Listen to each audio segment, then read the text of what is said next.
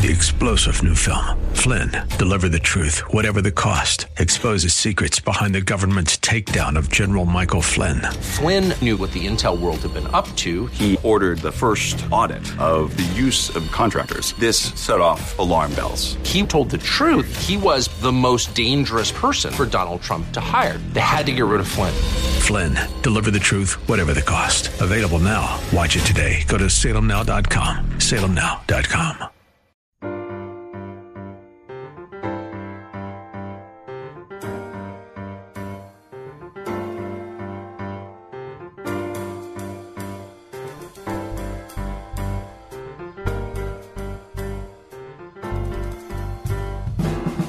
Welcome to His Life Revealed with Pastor Todd Granger of His Life Fellowship in San Antonio, Texas. We're glad you've chosen to join us today.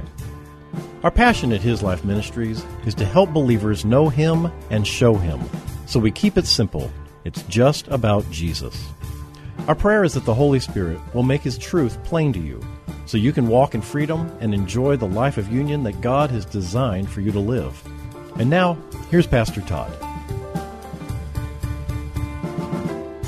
I've heard a lot of definitions of what grace is, and I think probably uh, the one that's heard most often is God's riches at Christ's expense, the acronym GRACE. The reality is that you cannot separate Jesus from his riches. That grace is in, in fact a person. It is not in most most of our understanding and what we hear uh, in, on Christian radio and a lot of a lot of different voices seem to make grace this salve that God comes and applies to us when we're in need. That it's something that He gives apart from Himself. But the reality is that the grace of God is literally the life of God in you, overcoming the circumstance, the situation, and even the frailty of your own body. That's grace. It is God Himself. It is Christ Jesus in you. And you know, when we apply grace is when we by faith recognize that Christ in us is enough. That Christ in us can, can handle every situation. You know, in truth, every one of us right now are being held together by the grace of God. Every one of us have faced situations and trials that we thought we could handle. But you want to know the truth? You couldn't handle a single one. You couldn't even handle getting yourself out of bed this morning. The reality of, of the fact that you were able to do that is grace. The lost man lives by the grace of God the grace being Christ who holds all things together by the word of his power. And if grace left us, there would be nothing here. Nothing. Grace is what gives you the strength to face each day. It is not you talking yourself into some kind of, of strength or, or confidence.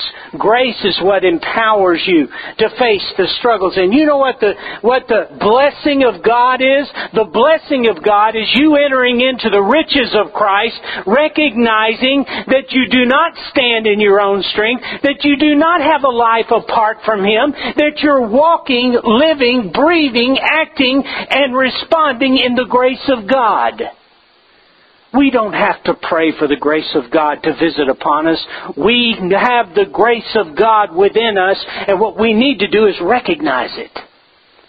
When we come across the issues and the problems, and every one of us face them, some of them are small to us, but for somebody else they may be large. Some of them are large to us. But every one of them have touched your life, have touched your life by His grace. Because grace is Christ meeting every need in your life. But you wouldn't know that if you never had a need, would you?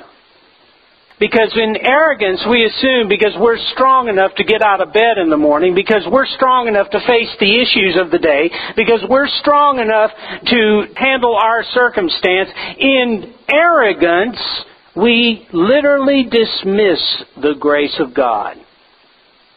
The reality it is the grace of God that has empowered you for everything that you do.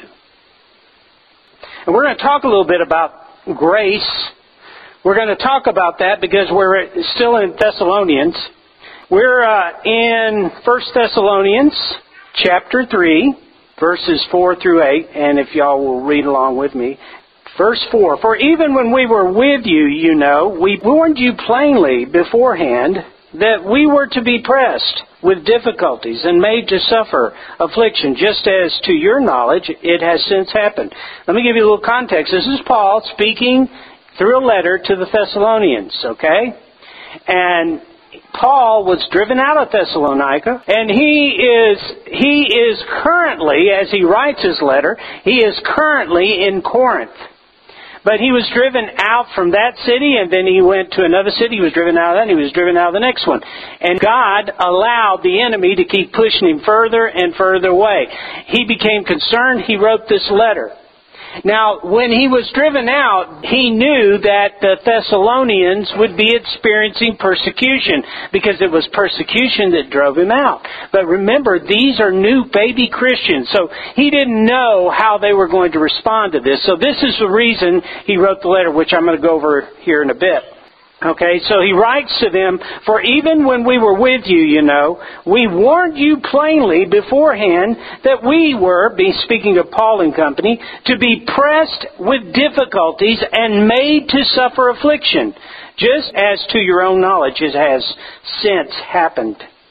That is the reason, verse 5, that when I could bear the suspense no longer, I sent that I might learn how you were standing the strain and the endurance of your faith. For I was fearful lest somehow the tempter had tempted you, and our toil among you should prove to be fruitless and to no purpose.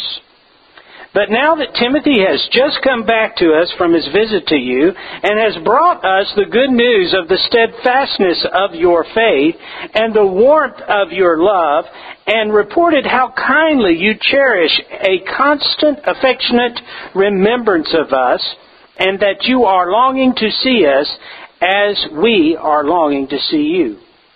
Brethren, for this reason, in spite of all of our stresses and crushing difficulties, we have been filled with comfort and cheer about you because of your faith, the leaning of your whole personality on God in complete trust and confidence.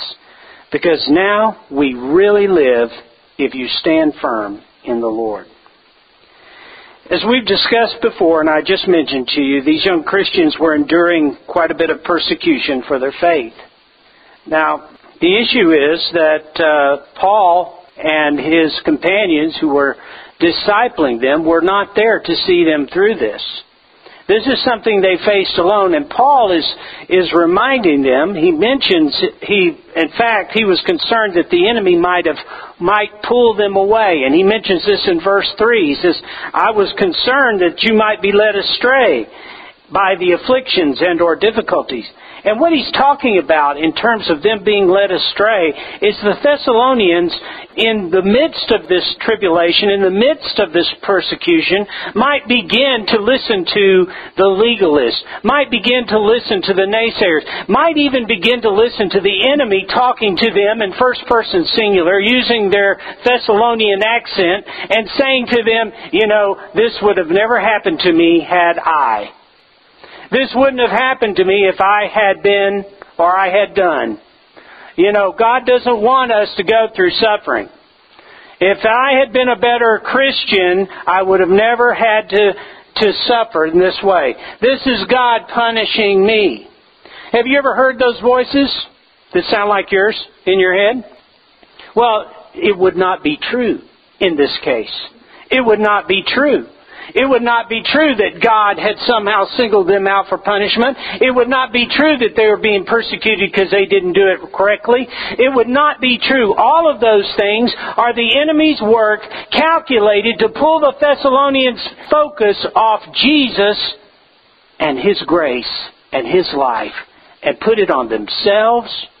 The enemy's big on blame. If he can push your focus either direction, he'll push it towards blame. Well, you know, it's those Jews that doing all this. It's their fault. He can push you towards blame and bitterness. He'll push you towards self-centeredness. Oh, if only if I could be a better Christian. If only I could do it. push you towards self centered. That's what that is. It sounds real holy and righteous and religious, penitent, but it, who are you focusing on? You. And the same is true when you're blaming others. When you're blaming others, what is, what is the point? The point is how they're treating who? Me. In either case, the focus wouldn't be Jesus, and guess who would be their salvation? It wouldn't be Jesus, would it? Be them. It would be them. Now, if their faith had fallen, then they would immediately be looking for a way to escape their persecution, their trials. The enemy would have pulled them away from the focus of Jesus. The Thessalonians might have believed the lie, but if they had, they would have lost the truth within them. They would have lost the focus of Christ sustaining them. They would have lost the truth that persecution that was coming against them was not against them personally, but against the life that was within them. And listen, as we go forward in this, you're going to see something that really isn't going to make a whole lot of sense to most Americans. And that is that persecution is normal. It's normal. Let's look at verse 4. He says, For even when we were with you, we warned you plainly beforehand that we were to be pressed with difficulties and made to suffer affliction, just as to your own knowledge it has since happened. You see, if theirs was a religious experience, if it was based on something other than the work of the Spirit, they would have dropped out after taking one look at Paul's scars after taking one look at Paul's situation and what he'd come from, after listening to Paul tell about the, the and he says right here, he told them, talking about how he had just come from Philippi having been beaten with rods. Now, no, his back hasn't healed up yet. I'm sure that they helped dress the wounds. They knew what that, what was going to happen. They knew what they were getting themselves into. And you know what? They knew persecution would come. They knew it. They saw him driven out. Now, the reality of that is that if they didn't have a true relationship with Christ, if they had not been seeking Him, they wouldn't have lasted. You remember the parable that Jesus tells in Mark chapter 4, where uh, He talks about the, the sower and the seeds? Mark chapter 4 verses 16 and 17 says, And in the same way the ones, that is the seed, sown upon stony ground are those who, when they hear the word, at once receive and accept and welcome it with joy. Verse 17, And they have no real root in themselves. And so they endure for a little while, then, when trouble or persecution arises on account of the word, they immediately are offended, become displeased, indignant, resentful, and they stumble and fall away. Did you hear those words? Because that describes a person whose focus is what? Right? Self. Self. It's not Jesus. Colossians 2 7, Paul speaking to the Colossians says this. He says, Have the roots of your being, the roots of your being, firmly and deeply planted in Him fixed and founded in Him, being continually built up in Him, becoming increasingly more confirmed and established in the faith, just as you were taught, and abounding and overflowing in it with thanksgiving. Do you know what I think the roots are? You're already overflowing at the center of you because Christ is in union with you. Do you know what I believe the roots are? It's your soul. It's your mind, will, and emotion. That is your roots, the roots of your being. It says, have your roots firmly and deeply planted in Him, fixed and founded in Him. Have your mind fixed and founded in Him. Have your will firmly rooted in Him. Have your emotions fixed in Him. That's how you stand.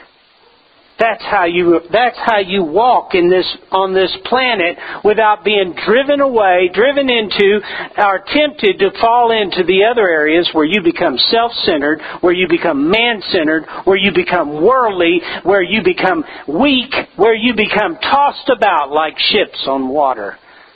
They had been told and warned that this would happen. They were told in advance what to expect. You know, I talked about this last week it's tantamount to what they do with childbirthing classes. They don't take any of the pain away, but they tell you fully what to expect so that when you go in there, or when the ladies go in there, and the husband's standing beside her and seeing her in so much pain, he can know she's not dying.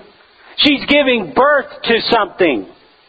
She's giving birth to a child. She's not dying. And childbirthing classes, while they don't take away the pain, they make them aware that they are enduring for a purpose.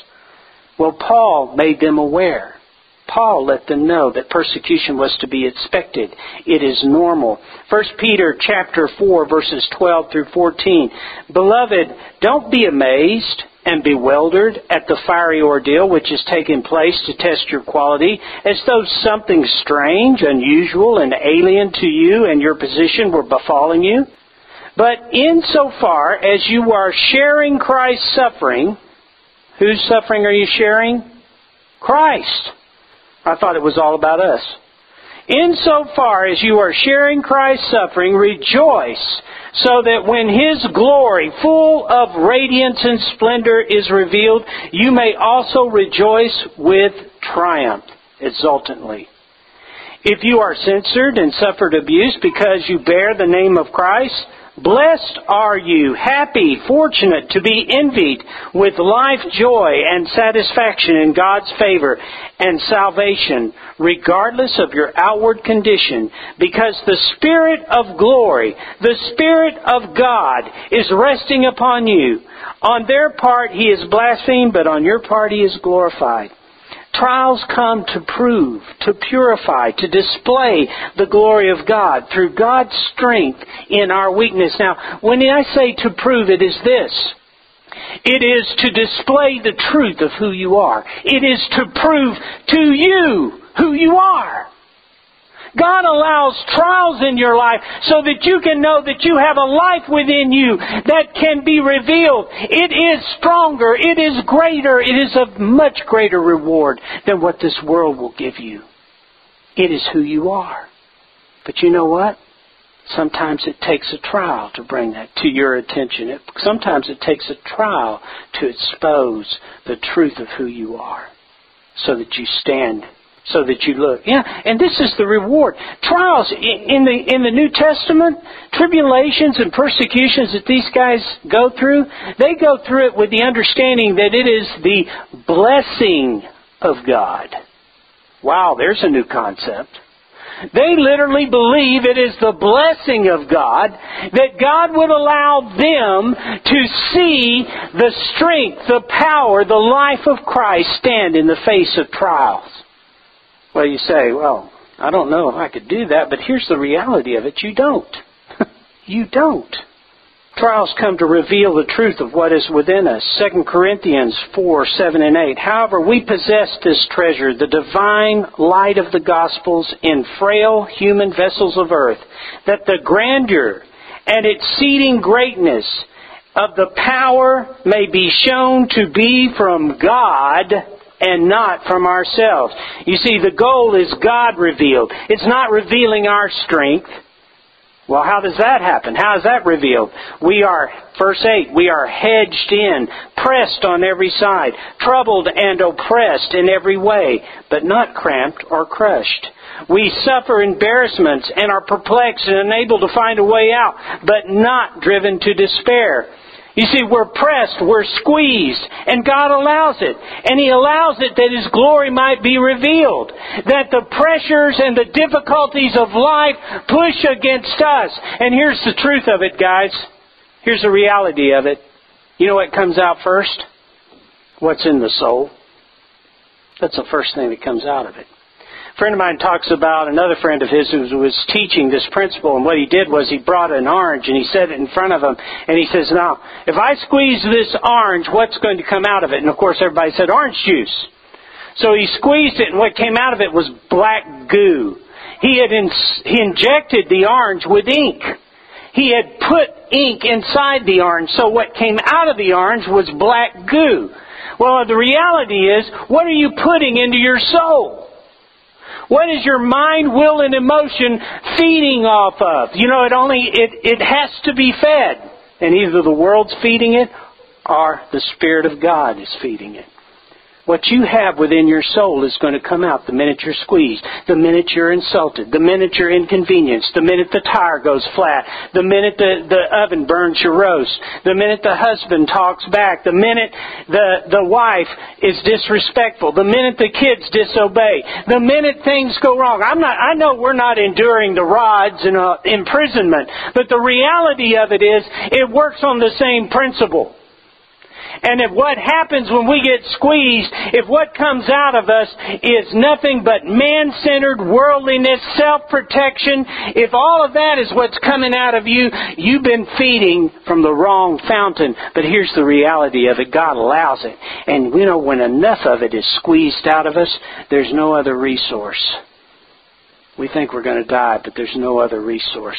And guess where it has to come from? The center from who you are.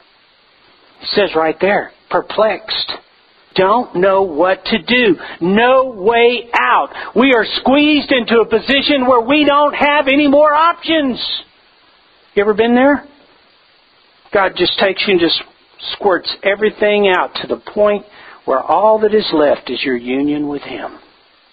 Oh, but when that comes forward, when that comes forward, the glory of God is revealed. Remember what the glory of God is? It's the presence of God. Wow.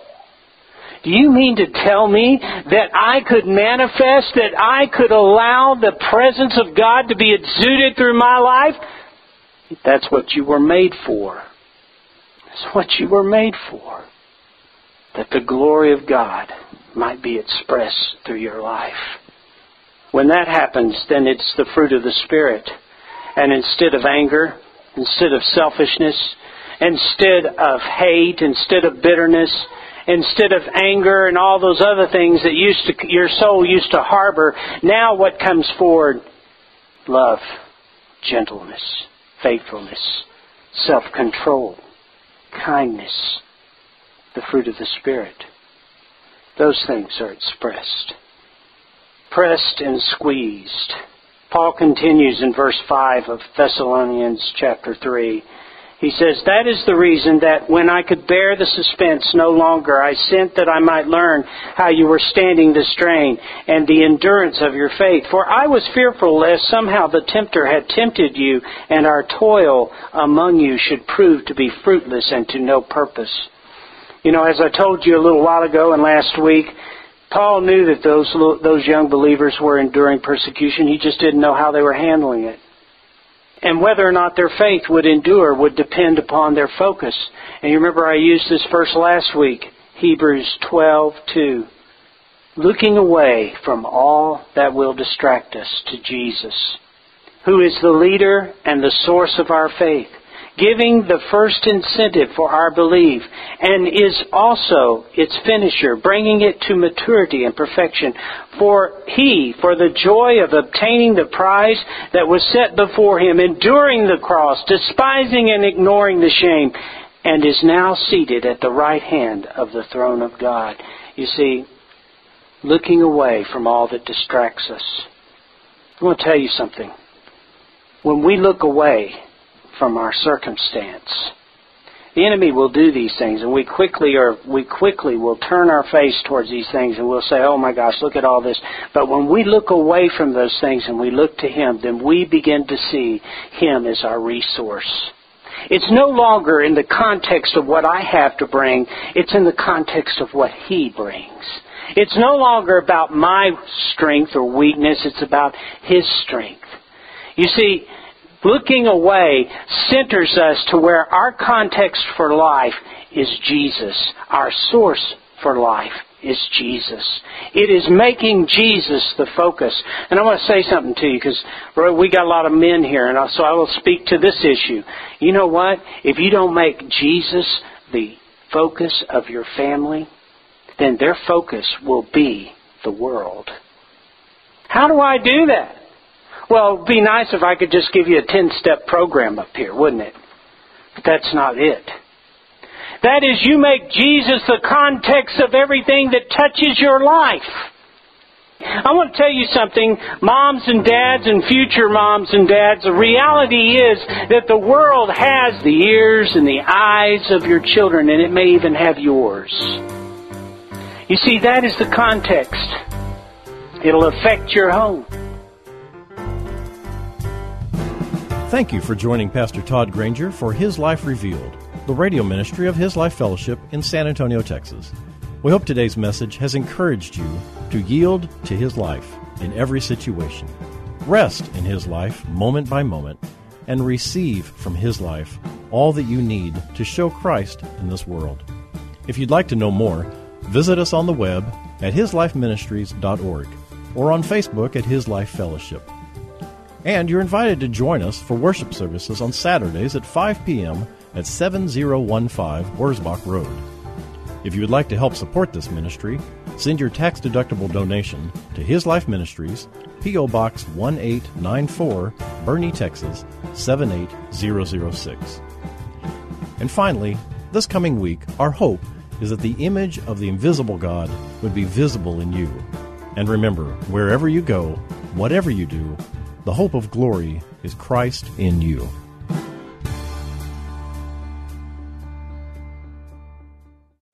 Three star general Michael J. Flynn, head of the Pentagon Intelligence Agency, knew all the government's dirty secrets. He was one of the most respected generals in the military. Flynn knew what the intel world had been up to, he understood its funding. He ordered the first audit of the use of contractors. This set off alarm bells. The explosive new documentary, Flynn, Deliver the Truth, Whatever the Cost, uncovers the facts behind this scandal. Flynn told the truth. He was the most dangerous person for Donald Trump to hire. I find out the worst enemy that I'm going to face in my life is right here in America. They took my assessment and they wanted me to change it. And I was like, I'm not changing it. They had to get rid of Flynn with in depth interviews, archival footage, and never before seen personal records of the man behind the headlines. I just felt like I was drowning. Flynn, deliver the truth, whatever the cost. Available now. Watch it today. Go to salemnow.com. Salemnow.com.